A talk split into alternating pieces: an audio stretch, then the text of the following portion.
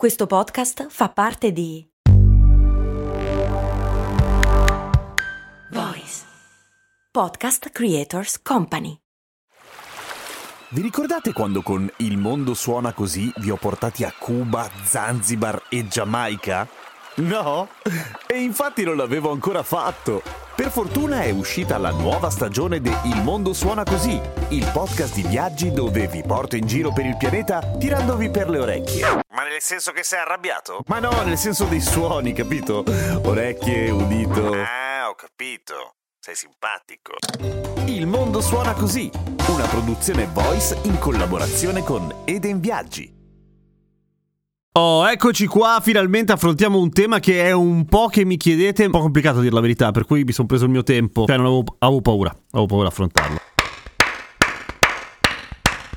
Cose mo, cose moco, cose molto umane, cose mo, cose moco, cose molto umane, cose mo, cose moco, cose, cose, cose, cose mo. Molto umane. Che figata la nuova sigla di Ale. Valeria un sacco di tempo fa mi aveva chiesto perché a volte trovo l'avena col glutine e a volte la trovo senza. Ha o non ha il glutine? E poi Massimiliano, come fanno a togliere il glutine dai cibi per chi è celiaco? È una mia impressione o negli ultimi anni i celiaci sono aumentati di brutto? Colpa del cibo o semplicemente perché si fanno più controlli? Ah, quanta roba! La prima roba è che cazzo è il glutine? Il glutine è un cattivo dei supereroi che si forma quando si incontrano la glutenina e la prolammina. Quando queste due proteine si uniscono nel sacro vincolo dell'acqua messa nella farina, viene fuori il glutine. Un alimento che in realtà non è un alimento, nel senso che ha valore nutrizionale zero, non nutre, non nutre. È una, un composto che potremmo dire ha una funzione plastica nel cibo, è quello che conferisce una certa elasticità e morbidezza a tutta una serie di cose che si fanno con la farina, la più famosa dei quali è ovviamente il pane. Il glutine, se tu lo estrai, e non è difficile estrarre il glutine, cioè basta lavare via il lamido sotto l'acqua, bene o male, e in un colino e ti rimane il glutine. È una massa da un colore abbastanza poco invitante, tipo grigiastro, così elastica che se la gonfi con l'aria compressa, ci sono anche i video, provate a vedere, fa un palloncino, cioè è proprio g- gommosotto, ok? Quindi a che cosa ci serve? A un cazzo di niente da un punto di vista fisiologico. Serve per cucinare, nel senso che rende più facile alcune operazioni, rende più morbide o se vuoi appetibili tutta una serie di preparazioni culinarie. È uno dei motivi per cui cucinare senza glutine non è che sono tutti capaci e soprattutto non tutti hanno voglia perché alcune robe sono più difficili. Che cosa fa il glutine agli esseri umani? Può fare quattro cose. Niente di niente. Può creare reazioni allergiche se sei allergico, ma se sei allergico vuol dire che ti viene un, non so, tipo un- una crisi anafilattica per cui finisci in ospedale o poco ci manca e te ne accorgi e lo sai tipo da sempre o da appena diventi allergico perché sì, si può diventare allergici alle cose. Si può essere celiaci o si può essere intolleranti al glutine. Anzi, per essere corretto, anche se io lo dico continuamente sbagliato per cui faccio un boh, un disclaimer adesso, non si parla tanto di intolleranza al glutine quanto di sensibilità al glutine, però insomma siamo lì. E allora, la celiachia per quanto rognosissima è tutto sommato semplice, nel senso che si diagnostica, si fa un esame del sangue, se vengono fuori determinati risultati si approfondisce con una biopsia e si vede come sono messi i tuoi villi del duodeno. Se sono messi male, tutti devastati e pigri e...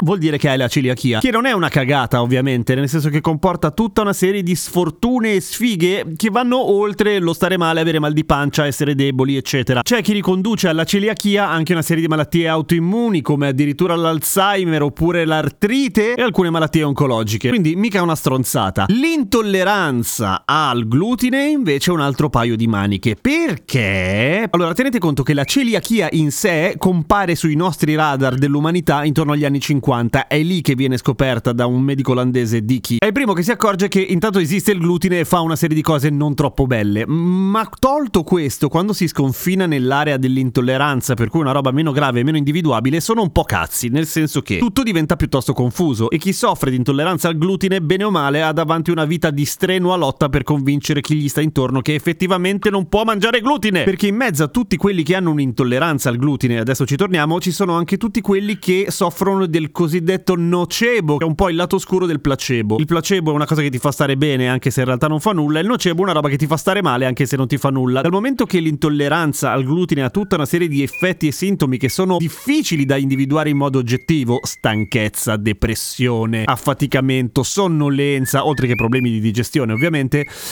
Cazzo, è- non è facile capire se ce l'hai per davvero o se non ce l'hai. Chi ha la sensazione o crede di essere intollerante al glutine, cosa fa banalmente? Smette di mangiare glutine. Se sta bene, bella lì, continua così, che non c'è niente di male. Sì, qualche cuoco ti odierà, chi se ne frega. Esistono anche le pizzerie che fanno la pizza senza glutine. Me l'ha detto la mia amica Fede, che è intollerante al glutine. Ciao Fede. Uno dei maggiori esperti al mondo di tutto ciò che concerne la sensibilità al glutine ed è stato uno dei primi a descrivere precisamente questa patologia è Alessio Fasano, che è un pediatra gastroenterologo e ricercatore che lavora al Massachusetts General Hospital di Boston e che in effetti dà una spiegazione alla domanda di Massimiliano, ovvero come mai ce ne sono sempre di più di persone sensibili al glutine? Per due ragioni, forse anche tre. Beh, la prima è il fatto che noi esseri umani in realtà non siamo proprio fatti per digerirla quella roba lì. Il glutine è un po' come la gomma arabica dentro le gomme da masticare, cioè è una sorta di materiale mischiato col cibo che però noi umani non gestiamo. Bene o male come entra e esce. Fai la cacca rimbalzina? No, scemo. Esplosiva? Eh, quello sì, a volte sì. Nel senso che l'essere umano coltiva da relativamente poco, da un paio di giorni in tempi antropologici. Per cui ci sta che non siamo capaci, ma il vero motivo per cui sta esplodendo adesso è che è cambiato il modo di panificare.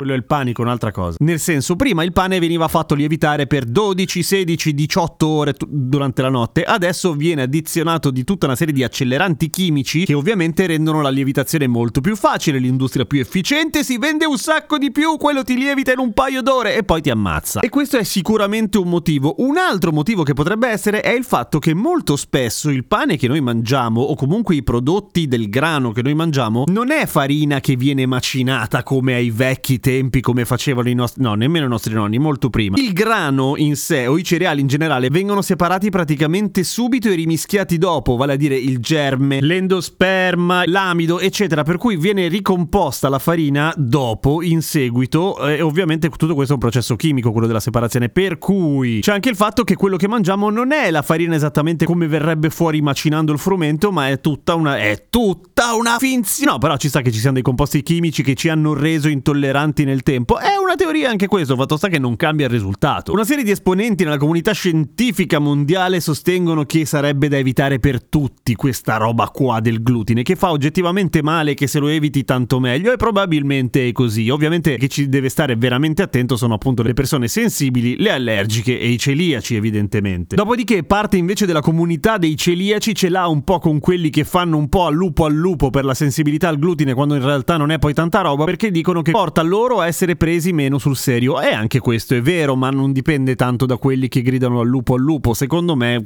più che altro da il fatto che la gente se la mena e boh, la gente è intollerante agli intolleranti. Invece, per tornare alla prima domanda, quella di Valeria, ovvero perché c'è dell'avena col glutine o senza glutine, la cosa è questa: l'avena non dovrebbe avere il glutine, non ce l'ha naturalmente. Lo scrivono che è senza glutine probabilmente perché viene processata e confezionata in un ambiente in cui sicuramente non c'è contaminazione alimentare con altre robe che invece il glutine ce l'hanno. Perché è importante? Perché se sei allergico al glutine e ti mangi l'avena in cui magari ci sono tracce di glutine, ci- stai, mu- muori male. Poi è anche vero che senza glutine, siccome è diventato un po' modaiolo, lo scrivono anche sul dentifricio o sui vestiti, per cui ha relativamente importanza questo aspetto. Comunque questa cosa dell'intolleranza al glutine, sensibilità al glutine, celiachia, eccetera, è un tema abbastanza serio e abbastanza grande. Ovviamente questa, come sempre, a cose molto umane vuole essere una infarinatura. Ma se avete dei sospetti o dei problemi legati alla vostra alimentazione, ovviamente parlatene con un medico, con un gastroenterologo, con qualcuno che ne sa. E intanto cercatevi Alessio Fasano, che è un personaggio importante nella comunità scientifica mondiale, è uno gruos. E magari trovate delle cose che vi interessano, se avete appunto quei problemi lì. Seguimi su Instagram, a domani con cose molto umane.